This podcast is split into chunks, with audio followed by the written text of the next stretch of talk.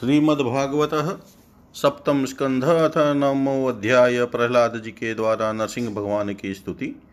नारद उवाच एवं सुरादय सर्वे ब्रह्म रुद्र पुरःसरा नोपेतुमशकन्मन्युसरम्भं सुदुरासदं साक्षात् श्रीः प्रेषिता देवी दृष्ट्वा तन्महदद्भुतम् अदृष्टा श्रुतपूर्वत्वात् सा नोपेयाय शङ्किता। प्रहलादं प्रेषयामास ब्रह्मावस्थितमन्तिके तात प्रशमयोपेहि स्वपित्रे कुपितं प्रभुं। तथेति शनकैराजन्महाभागवतो अर्भकः उपेत भुविकायेन ननाम विधृताञ्जलि। स्वपादमूले पतितं तमर्भकं विलोकय देव कृपया परिप्लुतः। उत्थाप्य तच्छृष्णर्यददात कराम्बुजं कालाहि वित्रस्तधियां कृताभयं। शक्तस्करस्पर्शद्युताखिलाशुभ सपद्यभिव्यक्तपरात्मदर्शन तत्पादपद्मं हृदि निवृतो ददो हर्ष्य तनुक्लीन हृदयश्रुलोचन। अस्तोषिधरीमेकाग्रमनसा सुसमाहितः प्रेम गद्गद्या वाचा तनयस्तहृदये क्षण। प्रहलादुवाच ब्रह्मादय सुरगणा मुनयो अथ सिद्धा सत्वेकतानमतयो वचसां प्रवाहे। नाराधितुं पुरु गुणैरधुनापि विपिप्रु किं तोष्टुमहरति समेहरिरुग्रजाते। मन्ये धनाभिजनरूपतपश्रुतोजस्तेज प्रभावबलपौरुषबुद्धियोगा नाराधनाय ई भवन्ति परस्य पुंसो भक्त्या तुतोष भगवान् गजयुत्थपाय। विप्रादद्विषङ्गुणयुतादरविन्दनाभ पादारविन्दविमुखा त्रिपचं वरिष्ठम्। मन्ये तदर्पितमनोवचने हिताथ प्राणं पुनाति सकुलं न तु भूरिमान्। नैवात्मन प्रभुरयं निजलाभपूर्णो मानं जनाद विदुष करुणो वृणीते। यद यज्जनो भगवते विदधीतमानं तच्चात्मने प्रतिमुखस्य यथा मुखश्री। तस्मादहं विगतविक्लवैश्वरस्य सर्वात्मना महि गृह्णामि यथा मनीषिणं। नीचो अजया गुणविसर्गमनुप्रविष्ट पूयेत येन हि पुमाननुवर्णितेन। सर्वे हि अमी विधिकरास्तव सत्त्वधाम्नो ब्रह्मादयो वयमिवेश न चोद्विजन्त। क्षेमाय भूताय उतात्मसुखाय चास्य विक्रीडितं भगवतो रुचिरावतारे।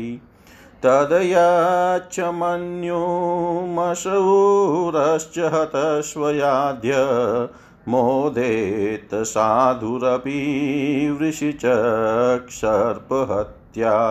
लोकाश्च निवृत्तिमितः प्रतियन्ति सर्वे रूपं नृसिंहं विभयाय जना स्मरन्ति।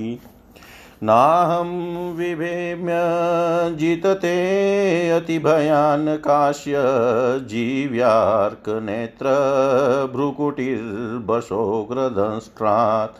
आन्त्रस्त्रजक्षत जकेशर्शङ्कुकर्णान् निहाद भीत दिग्गी बादर भिन्न काग्रात त्रस्तोऽस्म्यहं कृपणवत्सल दुसहोग्रह संसार चक्र कदनाद ग्रसतां प्रणीत बद्ध स्वकर्म भिरुशतं तेऽङ्घ्रिमूलं प्रीतोपवर्गशरणं हव्यशेकदानु यस्मात् प्रिय प्रिय वियोगशयोग जन्म शोकाग्निना सकलयो निषुधयमान दुःखौषधं तदपि दुःखमत्तधियायं भूमन् भ्रमामि वद मे तव दास्य योगम् सोहम प्रियस्य सुहृद परदेवताया लीला कथास्तव नसिगं विरिंच गीता अंजस्तितम्र्यनुगृह्णन् गुण विप्रमुक्तो दुर्गानिते पदयुगालयहन् ससंग बालस्य नेह शरणं पितरो नृसिंह नाथस्य चागद्मुदन्वती मञ्जतो नौ तप्तस्य तत्प्रतिविधीर्य याजश्रेष्ठस्तावद्विभूतानुभृतान् त्वदुपेक्षितानां यस्मिन् यतो यहीन च यस्य यस्माद् यस्मै यथा यदुत यस्तव परपरो वा भाव करोति विकरोति पृथक् स्वभाव संयोदितस्तदखिलं भवत स्वरूपम् माया मनः सृजति कर्ममयं बलीय कालेन चोदित गुणानुमतेन पुंस छन्दोमयं यज्ञार्पित षोडशारं संसार चक्रमजकोतितिरेत त्वदन्य सत्वं हि नित्य विजितात्मगुणस्वधाम्ना कालो वशीकृत विसृजय विसर्गशक्ति चक्रे विसृष्टमजयेश्वर षोडशारे निष्पीड्यमानमुपकर्ष विभो प्रपन्नम् दृष्टा मया दिवि विभो अखिलाधिष्णयपानामायुश्रियो विभव इच्छति याञ्जनोऽयं ये यस्मत्पितु कुपितहास विजृम्भितभ्रू विस्फूर्जितेन लुलिता सतुते निरस्त तस्मादमोस्तनुभृतामहमाशिषोज्ञ आयुश्रियं विभवमिन्द्रियमाविरिञ्चात् नेच्छामि ते विलोलितानुरुविक्रमेण कालात्मनोपनयं मां निजभृत्यपाश्वम् कुत्राशिषः श्रुतिसुखा मृगतृष्णिरूपा क्वेदं कलेवरं शेषरुजां विरोह निर्विद्यते न तु जनो यदपि विधान कामानलं मधुलवे शमयन् दुरापे क्वाहं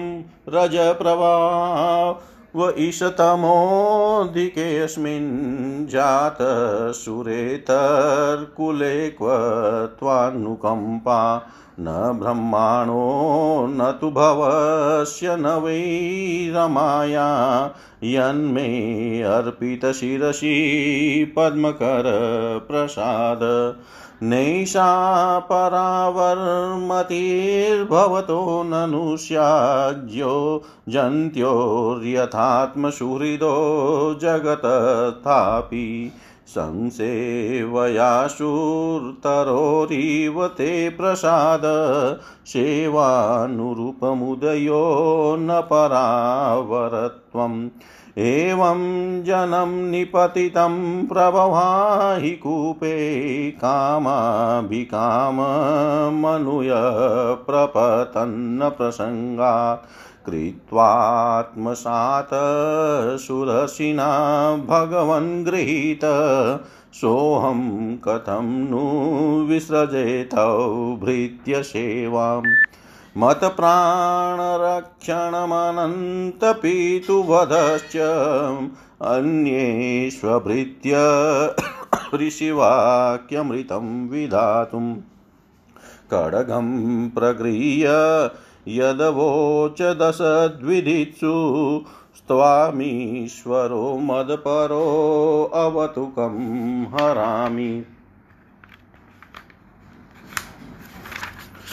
एकस्त्वमेव जगदेतदमुष्ययत त्वमाद्यन्तयो पृथगवस्य सीमध्यतश्च सृष्ट्वा गुणव्यतिकरं निजमाययेदं नानेव तेरवसितस्तदनुप्रविष्ट त्वं वा इदं सदसदीश भवास्ततो वन्यो माया यदात्मपरबुद्धिरियं ह्यपार्था यदयस्य जन्म निधनं स्थितिरक्षणं च तदवै तदेव वसुकालवदष्टितर्वो न्यस्येदमात्मनि जगत विलयाम्बु मध्ये शेषे आत्मना निजसुखानुभवो निरीह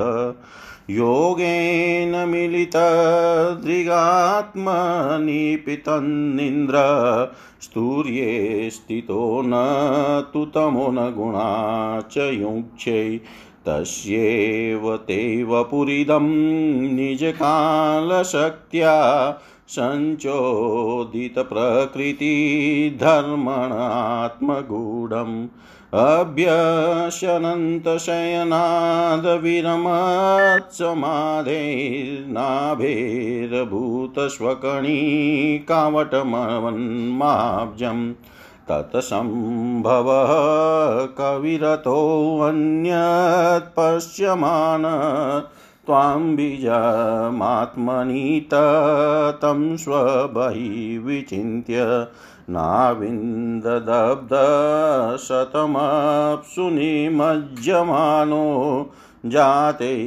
अंगूरे कतमुपलभेत बीजम् सत्वात्मयो निरतिविस्मितास्तितोऽब्जं कालेन तीव्रतपसा परिशुद्धभाव त्वामात्मनीश भुवि गन्धमिवातिसूक्ष्मं भूतेन्द्रियाशयमये विततं ददस एवं सहस्रवदनाङ्घ्रिशिरकरोरुणाशास्य कर्णनयनाभरणायुधाढ्यं मायामयं सदुपलक्षितसन्निवेशं दृष्ट्वा महापुरुषमापमुदं विरिञ्चि तस्मै भवान् हयशिरस्तनुवं च बिभ्रत् वेदद्रुहावति बलो मधुकेटभाख्यो हत्वा अनय श्रुतिगणास्तु रजस्तमश्च सत्वं त्वं प्रियतमां तनुमामनन्ति इतं नृतीय गृषिदेवजसावतारे लोकान् विभायसि हंसि जगत प्रतीपान् धर्मं महापुरुषपाशि युगानुवृतं क्षणः कलो यद्भव स्त्रियुगोतसत्वम् नैतन्मनस्तौ कथासु विकुण्ठनाथ संप्रीयते दुरितदुष्टं साधु तीव्रं कामातुरं होश शोक भये शनार्थं तस्मिन् कथं तव गतिं विमृशामि दीन जीव्यै कतो अच्युत विकसति मा वितृप्ता शिष्णोऽन्यस्त्वगुदरं श्रवणं कुतश्चित् घ्राणो अन्यतश्च फलदृक्कृचकर्मशक्ति भव्यसपत्न्य इव गे पतिं लुनन्ति एवं स्वकर्म पतितं भव वै तरण्याम् अन्योन्यजन्ममरणा सनभीतभीतम् पंस्यञ्जनं स्वपरविग्रहवैरमित्रं हन्तेति पारचरपिप्रेहि मूढमध्य कोऽत्र तेऽखिल गुरो भगवन् प्रयास उत्तारणीयस्य भवसंभवलोपहेतो मूढेषु वै महदनुग्रहात् बन्धो किं तेन ते प्रियजनानुसेवतां न नैवो द्विजे परदुरत्यय वै तरण्यास्त्वद्वीर्य गायन् महामृतमग्नचित शोचेततो विमुखचेतस इन्द्रियार्थं माया सुखाय भरमुद्वतो विमूढान् प्रायेण देव मुनये स्वविमुक्तिकामा मौनं चरन्ति विजनेन परार्थनिष्ठा नेतान् विहाय कृपणान् विमुक्ष एको नान्यं त्वदस्य शरणं भ्रमतो अनुपश्ये यन्मे तुनादि ग्रहमेदि सुखं हि तुच्छं कण्डूयनेन करयोरिव दुःख दुःखम् तृपयन्ति नेह कृपणा बहु दुःख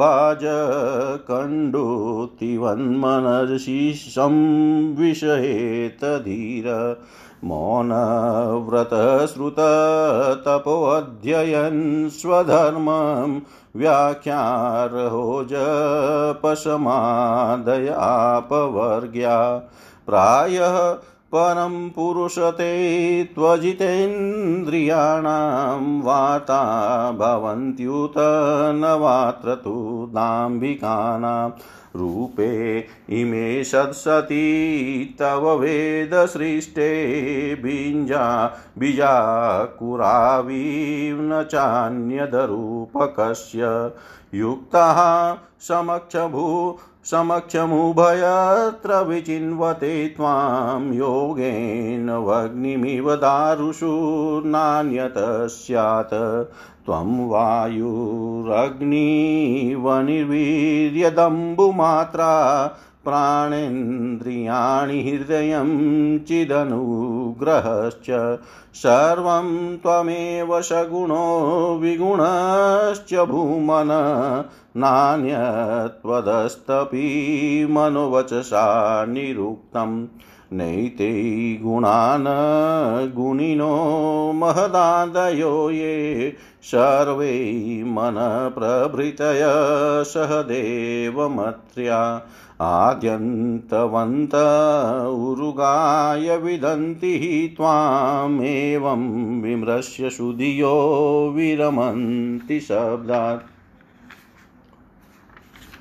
ततते अर्थं नमस्तुति कर्म पूजा कर्म स्मृतिश्चरणयो श्रवणं कथायां संसेवया त्वयि विनिति षडङ्गयां किं भक्तिं जनपरमंस गतो लभेत भक्तिं जन परं हंसगतो लभेत। नारद उवाच एतावद्वर्णितगुणो भक्त्या भक्तेन निर्गुणः प्रहलादं प्रणतं प्रीतो यतमन्युरभाषत। श्रीभगवानुवाच प्रहलाद भद्र भद्रं ते प्रीतोऽहं ते असुरोत्तम वरं वृष्णीष्वभामि मतः कामपूरोऽस्म्यहं नृणां मां प्रीणतः आयुष्मन् दर्शनं दुर्लभं हि मे दृष्ट्वा मां न पुनर्जन्तुरात्मानं तप्तुमर्हति। प्रीणन्ति आत्मां धीरा सर्वभावेन साधव श्रेयस्कामा महाभागा सर्वासामाशिषां पतिं। एवं प्रलोभ्यमानोऽपि वरैलोक प्रलोभने एकान्तित्वाद् भगवती नेच्छत तान् सुरोत्तम। एकान्तित्वाद् भगवती नेच्छत तान् सुरोत्तम।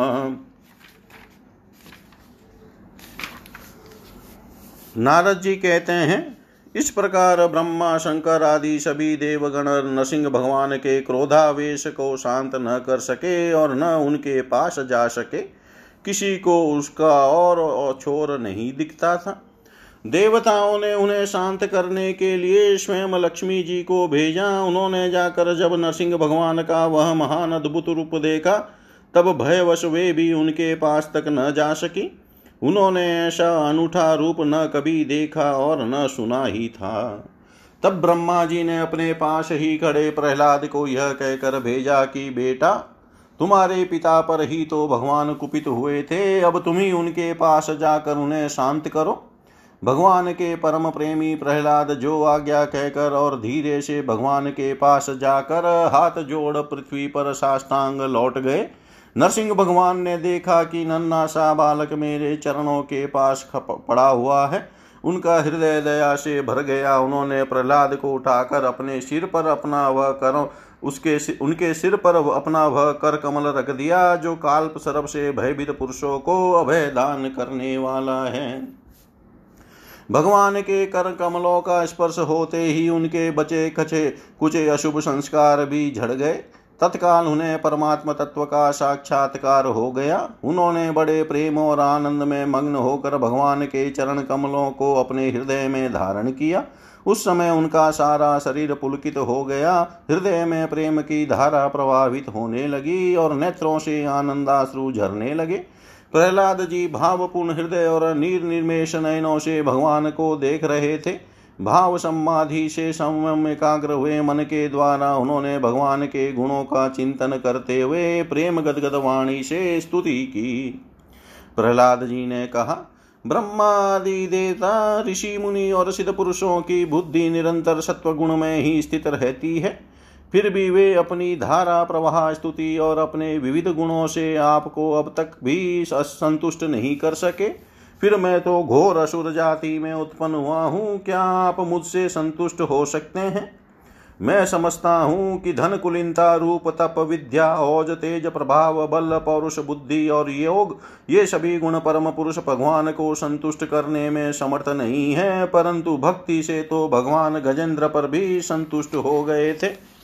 मेरी समझ से इन बारह गुणों से युक्त ब्राह्मण भी यदि भगवान कमलनाभ के चरण कमलों से विमुख हो तो उससे वह चांडाल श्रेष्ठ है जिसने अपने मन वचन कर्म धन और प्राण भगवान के चरणों में समर्पित कर रखे हैं।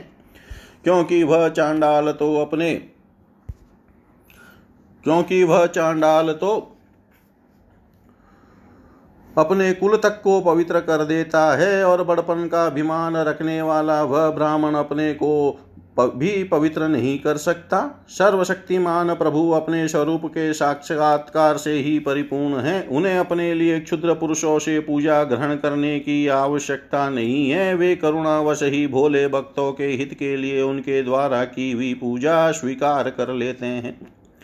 जैसे अपने मुख का सौंदर्य दर्पण में दिखने वाले प्रतिबिंब को भी सुंदर बना देता है, वैसे ही भक्त भगवान के प्रति जो जो सम्मान प्रकट करता है वह उसे ही प्राप्त होता है। इसलिए सर्वथा योग्य और अनाधिकारी होने पर भी मैं बिना किसी शंका के अपनी बुद्धि के अनुसार सब प्रकार से भगवान की महिमा का वर्णन कर रहा हूँ। इस महिमा के गान का ही ऐसा प्रभाव है कि अविद्या व संसार चक्र में पड़ा हुआ जीव तत्काल पवित्र हो जाता है। भगवान, आप सत्वगुण के आश्रय हैं। ये ब्रह्मा आदि सभी देवता आपके आज्ञाकारी भक्त हैं। ये हम दैत्यों की तरह आपसे द्वेष नहीं करते। प्रभो, आप बड़े बड़े सुंदर सुंदर अवतार ग्रहण करके इस जगत के कल्याण एवं अभ्युदय के लिए तथा उसे आत्मानंद की प्राप्ति कराने के लिए अनेकों प्रकार की लीलाएं करते हैं।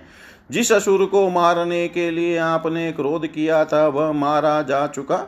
अब आप अपना क्रोध शांत कीजिए। जैसे बिच्छू और सांप की मृत्यु से सज्जन भी सुखी ही होते हैं, वैसे ही इस दैत्य के संहार से सभी लोगों को बड़ा सुख मिला है। अब सब आपके शांत स्वरूप के दर्शन की बाट जो रहे हैं। नरसिंह देव, भय से मुक्त होने के लिए भक्तजन आपके इस रूप का स्मरण करेंगे। परमात्मना, आपका मुख बड़ा भयावना है, आपकी जीभ लपलपा रही है, आंखें सूर्य के समान हैं, भौहें चढ़ी हुई है, बड़ी पैनी दाढ़े हैं, आंतों की माला खून से लथपथ, गर्दन के बाल बर्छे की तरह सीधे खड़े, कान और दिग्गजों को भी भयभीत कर देने वाले, सिंहनाद एवं शत्रु शत्रुओं को फाड़ कर फाड़ डालने वाले आपके इन नखों को देख कर मैं तनिक भी भयभीत नहीं हुआ हूँ। दीन बंधो, मैं भयभीत हूँ तो केवल इस असह्य और उग्र संसार चक्र में पिसने से। मैं अपने कर्मपाश से बंध कर इन भयंकर जंतुओं के बीच में डाल दिया गया हूँ। मेरे स्वामी, आप प्रसन्न होकर मुझे कब अपने उन चरण कमलों में बुलाएंगे जो समस्त जीवों की एकमात्र शरण और मोक्ष स्वरूप है। अनंत में जिन जिन योनियों में गया, उन सभी योनियों में प्रिय के वियोग और अप्रिय के संयोग से होने वाले शोक की आग में झुलसता रहा। उन दुखों को मिटाने की जो दवा है वह भी दुख रूप ही है। मैं न जाने कब से अपने से अतिरिक्त वस्तुओं को आत्मा समझकर इधर उधर भटक रहा हूँ। अब आप ऐसा साधन बतलाइए जिससे कि आपकी सेवा भक्ति प्राप्त कर सकूँ। प्रभो, आप हमारे प्रिय हैं, अहेतुक हितेशी सूहृद हैं, आप ही वास्तव में सबके परमाराध्य हैं। मैं ब्रह्मा जी के द्वारा गाई हुई आपकी लीला कथाओं का गान करता हुआ बड़ी सुगमता से राग आदि प्राकृत गुणों से मुक्त होकर इस संसार की कठिनाइयों को पार कर जाऊंगा, क्योंकि आपके चरण युगलों में रहने वाले भक्त परमहंस महात्माओं का संग तो मुझे मिलता ही रहेगा। भगवान नरसिंह, इस लोक में दुखी जीवों का दुख मिटाने के लिए जो उपाय माना जाता है वह आपकी आपके उपेक्षा करने पर एक क्षण के लिए ही होता है। यहाँ तक कि माँ बाप बालक की रक्षा नहीं कर सकते, औषधि रोग नहीं मिटा सकती और समुद्र में डूबते हुए को नौका नहीं बचा सकती। सत्वादि गुणों के कारण भिन्न भिन्न स्वभाव के जितने भी ब्रह्मादि श्रेष्ठ और कालादि कनिष्ठ कर्ता हैं, उनको प्रेरित करने वाले आप ही हैं। वे आपकी प्रेरणा से जिस आधार में स्थित होकर, जिस निमित्त से, जिन मिट्टी आदि उपकरणों से, जिस समय, जिन साधनों के द्वारा, जिस अदृष्ट आदि की सहायता से, जिस प्रयोजन के उद्देश्य से, जिस विधि से जो कुछ उत्पन्न करते हैं या रूपांतरित करते हैं, वे सब और वह सब आपका ही स्वरूप है। पुरुष की अनुमति से काल के द्वारा गुणों में क्षोभ होने पर माया मन प्रधान लिंग शरीर का निर्माण करती है। यह लिंग शरीर बलवान, कर्ममय एवं अनेक नाम रूपों में आसक्त, छंदोमय है। यही अविद्या के द्वारा कल्पित मन, दस इंद्रिय और पांच तन मात्रा, इन सोलह विकार रूप और अरों से युक्त संसार चक्र है। जन्म रहित प्रभो, आपसे भिन्न रहकर ऐसा कौन पुरुष है जो इस मान मन रूप संसार चक्र को पार कर जाए। सर्वशक्तिमान प्रभो, माया इस सोलह अरों वाले संसार चक्र में डालकर ईख के समान मुझे पैर रही है। आप अपनी चैतन्य शक्ति से बुद्धि के समस्त गुणों को सर्वदा पराजित रखते हैं और काल रूप से संपूर्ण साध्य और साधनों को अपने अधीन रखते हैं। मैं आपकी शरण में आया हूँ, आप मुझे इससे बचाकर अपनी सन्निधि में खींच लीजिए। भगवान, जिनके लिए संसारी लोग बड़े लालायित रहते हैं, स्वर्ग में मिलने वाली समस्त लोकपालों की वह आयु, लक्ष्मी और ऐश्वर्य मैंने खूब देख लिए। जिस समय मेरे पिता तनिक क्रोध करके हंसते थे और उससे उनकी भौहें थोड़ी टेढ़ी हो जाती थी, तब उन स्वर्ग की संपत्तियों के लिए कहीं ठिकाना नहीं रह जाता था, वे लूटती फिरती थी। किंतु आपने मेरे उन पिता को भी मार डाला, इसलिए मैं ब्रह्मलोक तक की आयु, लक्ष्मी, ऐश्वर्य और वे इंद्रिय भोग जिन्हें संसार के प्राणी चाहा करते हैं नहीं चाहता, क्योंकि मैं जानता हूँ कि अत्यंत शक्तिशाली काल का रूप धारण करके आपने उन्हें ग्रस्त रखा है। इसलिए मुझे आप अपने दासों की सन्निधि में ले चलिए। विषय भोगों की बातें सुनने में ही अच्छी लगती है, वास्तव में वे मृग तृष्णा के जल के समान नितांत असत्य है, और यह शरीर भी जिससे वे भोग भोगे जाते हैं अगणित रोगों का उद्गम स्थान है। कहाँ वे मिथ्या विषय भोग और कहाँ यह रोग युक्त शरीर, इन दोनों की क्षण भंगुरता और असारता जानकर भी मनुष्य इनसे विरक्त नहीं होता। वह कठिनाई से प्राप्त होने वाले भोग के नन्हे नन्हे मधु बिंदुओं से अपनी कामना की आग बुझाने की चेष्टा करता है। प्रभो, कहाँ तो इस तमोगुणी असुर वंश में रजोगुण से उत्पन्न हुआ मैं, और कहाँ आपकी अनंत कृपा। धन्य है आपने अपना परम प्रसाद स्वरूप और सकल संतापहारी वह कर कमल मेरे सिर पर रखा है, जिसे आपने ब्रह्मा, शंकर और लक्ष्मी जी सिर पर भी कभी नहीं रखा। दूसरे संसारी जीवों के समान आप में छोटे बड़े का भेदभाव नहीं है, क्योंकि आप सबके आत्मा और कारण प्रेमी हैं। फिर भी कल्प वृक्ष के समान आपका कृपा प्रसाद भी सेवन भजन से ही प्राप्त होता है। सेवा के अनुसार ही जीवों पर आपकी कृपा का उदय होता है, उसमें जातिगत उच्चता या नीचता कारण नहीं है। भगवान, यह संसार एक ऐसा अंधेरा कुआं है जिसमें काल रूप सर्प डंसने के लिए सदा तैयार रहता है। विषय भोगों की इच्छा वाले पुरुष उसी में गिरे हुए हैं। मैं भी संगवश उसके पीछे उसी में गिरने जा रहा था, परंतु भगवान देवर्षि नारद ने मुझे अपना कर बचा लिया। तब भला मैं आपके भक्तजनों की सेवा कैसे छोड़ सकता हूँ। अनंत, जिस समय मेरे पिता ने अन्याय करने के लिए कमर कसकर हाथ में खड्ग ले लिया और वह कहने लगी कि यदि मेरे शिवा कोई और ईश्वर है तो तुझे बचा ले, मैं तेरा सिर काटता हूँ, उस समय आपने मेरे प्राणों की रक्षा की और मेरे पिता का वध किया। मैं तो समझता हूँ कि आपने अपने प्रेमी भक्त सनकादि ऋषियों का वचन सत्य करने के लिए ही वैसा किया था। भगवान, यह संपूर्ण जगत एकमात्र आप ही हैं, क्योंकि इसके आदि में आप ही कारण रूप से थे, अंत में आप ही अवधि के रूप में रहेंगे, और बीच में इसकी प्रतीति के रूप में भी केवल आप ही हैं। आप अपनी माया से गुणों के परिणाम स्वरूप इस जगत की सृष्टि करके इसमें पहले से विद्यमान रहने पर भी प्रवेश की लीला करते हैं और गुणों से युक्त होकर अनेक मालूम पड़ रहे हैं। भगवान, यह जो कुछ कार्य कारण के रूप में प्रतीत हो रहा है वह सब आप ही है, और इससे भिन्न भी आप ही हैं। अपने पराया का भेदभाव तो अर्थहीन शब्दों की माया है, क्योंकि जिससे जिसका जन्म, स्थिति, लय और प्रकाश होता है वह उसका स्वरूप ही होता है। जैसे बीज और वृक्ष कारण और कार्य की दृष्टि से भिन्न भिन्न है, तो भी गंध तन मात्र की दृष्टि से दोनों एक ही हैं। भगवान, आप इस संपूर्ण विश्व को स्वयं ही अपने में समेट कर आत्म सुख का अनुभव करते हुए निष्क्रिय होकर प्रलयकालीन जल में शयन करते हैं। उस समय अपने स्वयं सिद्ध योग के द्वारा बाह्य दृष्टि को बंद कर आप अपने स्वरूप के प्रकाश में निद्रा को विलीन कर लेते हैं और तूर्य ब्रह्मपद में स्थित रहते हैं। उस समय आप न तो तमोगुण से ही युक्त होते हैं और न तो विषयों को ही स्वीकार करते हैं। आप अपनी काल शक्ति से प्रकृति के गुणों को प्रेरित करते हैं, इसलिए यह ब्रह्मांड आपका ही शरीर है। पहले यह आप में ही लीन था। जब प्रलयकालीन जल के भीतर शेष शय्या पर शयन करने वाले आपने योग निद्रा की समाधि त्याग दी, तब वट के बीज से विशाल वृक्ष के समान आपकी नाभि से ब्रह्मांड कमल उत्पन्न हुआ। उस पर सूक्ष्मदर्शी ब्रह्मा जी प्रकट हुए। जब उन्हें कमल के सिवा और कुछ भी दिखाई न पड़ा, तब अपने में बीज रूप से व्याप्त आपको वे न जान सके और आपको अपने से बाहर समझकर जल के भीतर घुसकर सौ वर्ष तक ढूंढते रहे, परंतु वहाँ उन्हें कुछ नहीं मिला। यह ठीक ही है, क्योंकि अंकुर उग आने पर उसमें व्याप्त बीज को कोई बाहर अलग कैसे देख सकता है। ब्रह्मा को बड़ा आश्चर्य हुआ, वे हार कर कमल पर बैठ गए। बहुत समय बीतने पर तीव्र तपस्या करने से जब उनका हृदय शुद्ध हो गया, तब उन्हें भूत इंद्रिय और अंतकरण रूप अपने शरीर में ही ओतप्रोत रूप से स्थित आपके सूक्ष्म रूप का साक्षात्कार हुआ।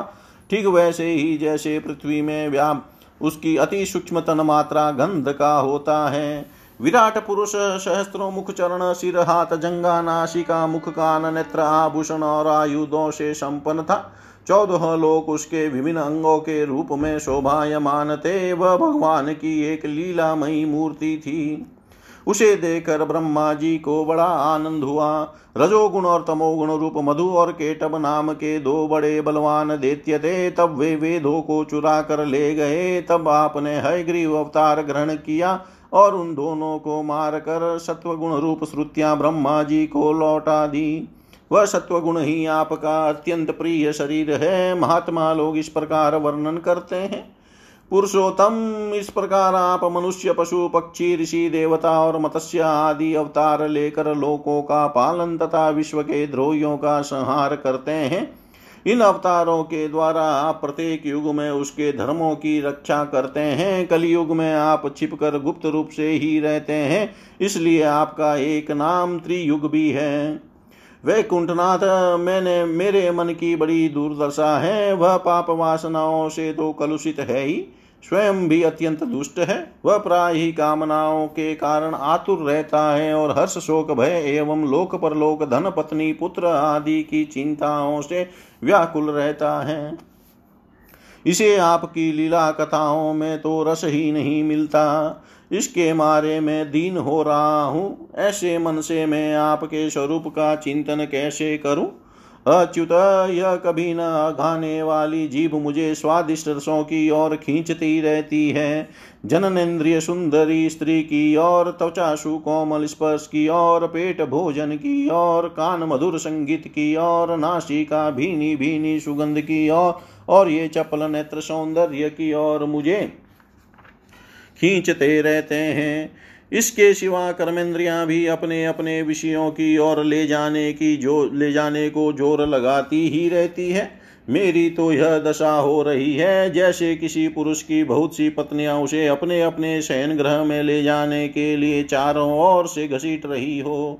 इस प्रकार यह जीव अपने कर्मों के बंधन में पड़कर इस संसार रूप वैतरणी नदी में गिरा हुआ है। जन्म से मृत्यु, मृत्यु से जन्म और दोनों के द्वारा कर्म भोग करते करते यह भयभीत हो गया है। यह अपना है, यह पराया है, इस प्रकार के भेदभाव से युक्त होकर किसी से मित्रता करता है तो किसी से शत्रुता। आप इस मूढ़ जीव जाति की यह दुर्दशा देखकर करुणा से द्रवित हो जाइए। इस भव नदी से सर्वदा पार रहने वाले भगवान, इन प्राणियों को भी अब पार लगा दीजिए। जगत गुरो, आप इस सृष्टि की उत्पत्ति, स्थिति तथा पालन करने वाले हैं। ऐसी अवस्था में इन जीवों को इस भव नदी के पार उतार देने में आपको क्या प्रयास है? दीन जनों के परम हितेशी प्रभो, भूले भटके मूढ़ ही महान पुरुषों के विशेष अनुग्रह पात्र होते हैं। हमें उसकी कोई आवश्यकता नहीं है, क्योंकि हम आपके प्रियजनों की सेवा में लगे रहते हैं, इसलिए पार जाने की हमें कभी चिंता ही नहीं होती।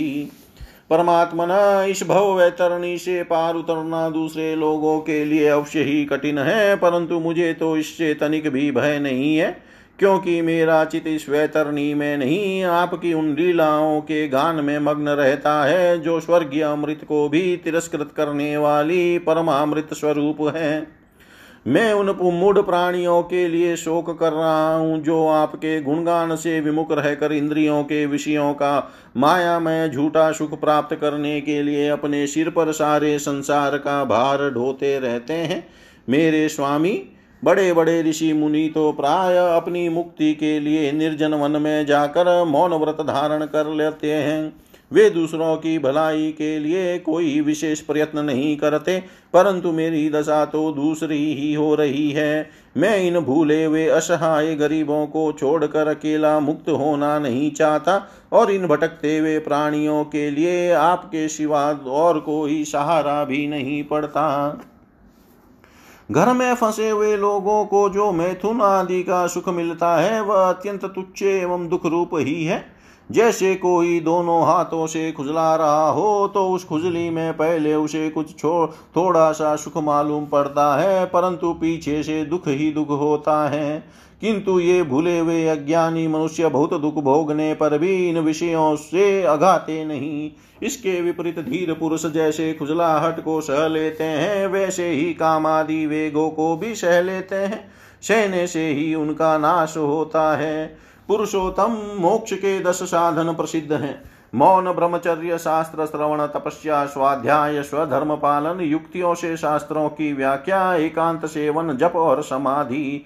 परंतु जिनकी इंद्रियां वश में नहीं है उनके लिए यह सब जीविका के साधन व्यापार मात्र रह जाते हैं, और दंभियों के लिए तो जब तक उनकी पोल खुलती नहीं तभी तक ये जीवन निर्वाह के साधन रहते हैं, और भंडा फोड़ हो जाने पर वह भी नहीं। वेदों ने बीज और अंकुर के समान आपके दो रूप बताए हैं, कार्य और कारण। वास्तव में आप प्राकृत रूप से रहित हैं, परंतु इन कार्य और कारण रूपों को छोड़कर आपके ज्ञान का कोई और साधन भी नहीं है। काष्ठ मंथन के द्वारा जिस प्रकार अग्नि प्रकट की जाती है उसी प्रकार योगी जन भक्ति योग की साधना से आपको कार्य और कारण दोनों में ही ढूंढ निकालते हैं, क्योंकि वास्तव में ये दोनों आपसे पृथक नहीं है, आपके स्वरूप ही है। अनंत प्रभो, वायु, अग्नि, पृथ्वी, आकाश, जल, पंच तन्मात्राएं, प्राण, इंद्रिय, मन, चित, अहंकार, संपूर्ण जगत एवं सगुण और निर्गुण सब कुछ केवल आप ही हैं। और तो क्या, मन और वाणी के द्वारा जो कुछ निरूपण किया गया है वह सब आपसे पृथक नहीं है। समग्र कीर्ति के आश्रय भगवन, ये सत्वादि गुण और इन गुणों के परिणाम महतत्वादि देवता, मनुष्य एवं मन आदि कोई भी आपका स्वरूप जानने में समर्थ नहीं है, क्योंकि ये सब आदि अंत वाले हैं और आप अनादि एवं अनंत हैं। ऐसा विचार करके ज्ञानी जन शब्दों की माया से उपरत हो जाते हैं। परम पूज्य, आपकी सेवा के छह अंग हैं: नमस्कार, स्तुति, समस्त कर्मों का समर्पण, सेवा, पूजा, चरण कमलों का चिंतन और लीला कथा का श्रवण। इस षडंग सेवा के बिना आपके चरण कमलों की भक्ति कैसे प्राप्त हो सकती है, और भक्ति के बिना आपकी प्राप्ति कैसे होगी? प्रभु, आप तो अपने परम प्रिय भक्तजनों के, परमहंसों के ही सर्वस्व हैं। नारद जी कहते हैं, इस प्रकार भक्त प्रहलाद ने बड़े प्रेम से प्रकृति और प्राकृत गुणों से रहित भगवान के स्वरूप भूत गुणों का वर्णन किया। इसके बाद वे भगवान के चरणों में सिर झुकाकर चुप हो गए। नरसिंह भगवान का क्रोध शांत हो गया और वे बड़े प्रेम तथा प्रसन्नता से बोले। श्री नरसिंह भगवान ने कहा, परम कल्याण स्वरूप प्रहलाद, तुम्हारा कल्याण हो। दैत्य श्रेष्ठ, मैं तुम पर अत्यंत प्रसन्न हूँ। तुम्हारी जो अभिलाषा हो मुझसे मांग लो, मैं जीवों की इच्छाओं को पूर्ण करने वाला हूँ। आयुष्मान, जो मुझे प्रसन्न नहीं कर लेता उसे मेरा दर्शन मिलना बहुत ही कठिन है, परंतु जब मेरे दर्शन हो जाते हैं तब फिर प्राणी के हृदय में किसी प्रकार की जलन नहीं रह जाती। मैं समस्त मनोरथों को पूर्ण करने वाला हूँ। इसलिए सभी कल्याणकामी परम भाग्यवान साधु जन जितेंद्रिय होकर अपनी समस्त वृत्तियों से मुझे प्रसन्न करने का ही यत्न करते हैं। असुर कुल भूषण प्रहलाद जी भगवान के अनन्य प्रेमी थे, इसलिए बड़े बड़े लोगों को प्रलोभन में डालने वाले वरों के द्वारा प्रलोभित किए जाने पर भी उन्होंने उनकी इच्छा नहीं की। इति श्रीमद् भागवते महापुराणे पारमहंस्यां संहितायां सप्तम स्कंधे प्रहलाद चरिते भगवत स्तवो नाम नमो अध्याय। सर्वं श्रीशां सदाशिवार्पणमस्तु। ओं विष्णवे नमः, ओं विष्णवे नमः, ओं विष्णवे नमः।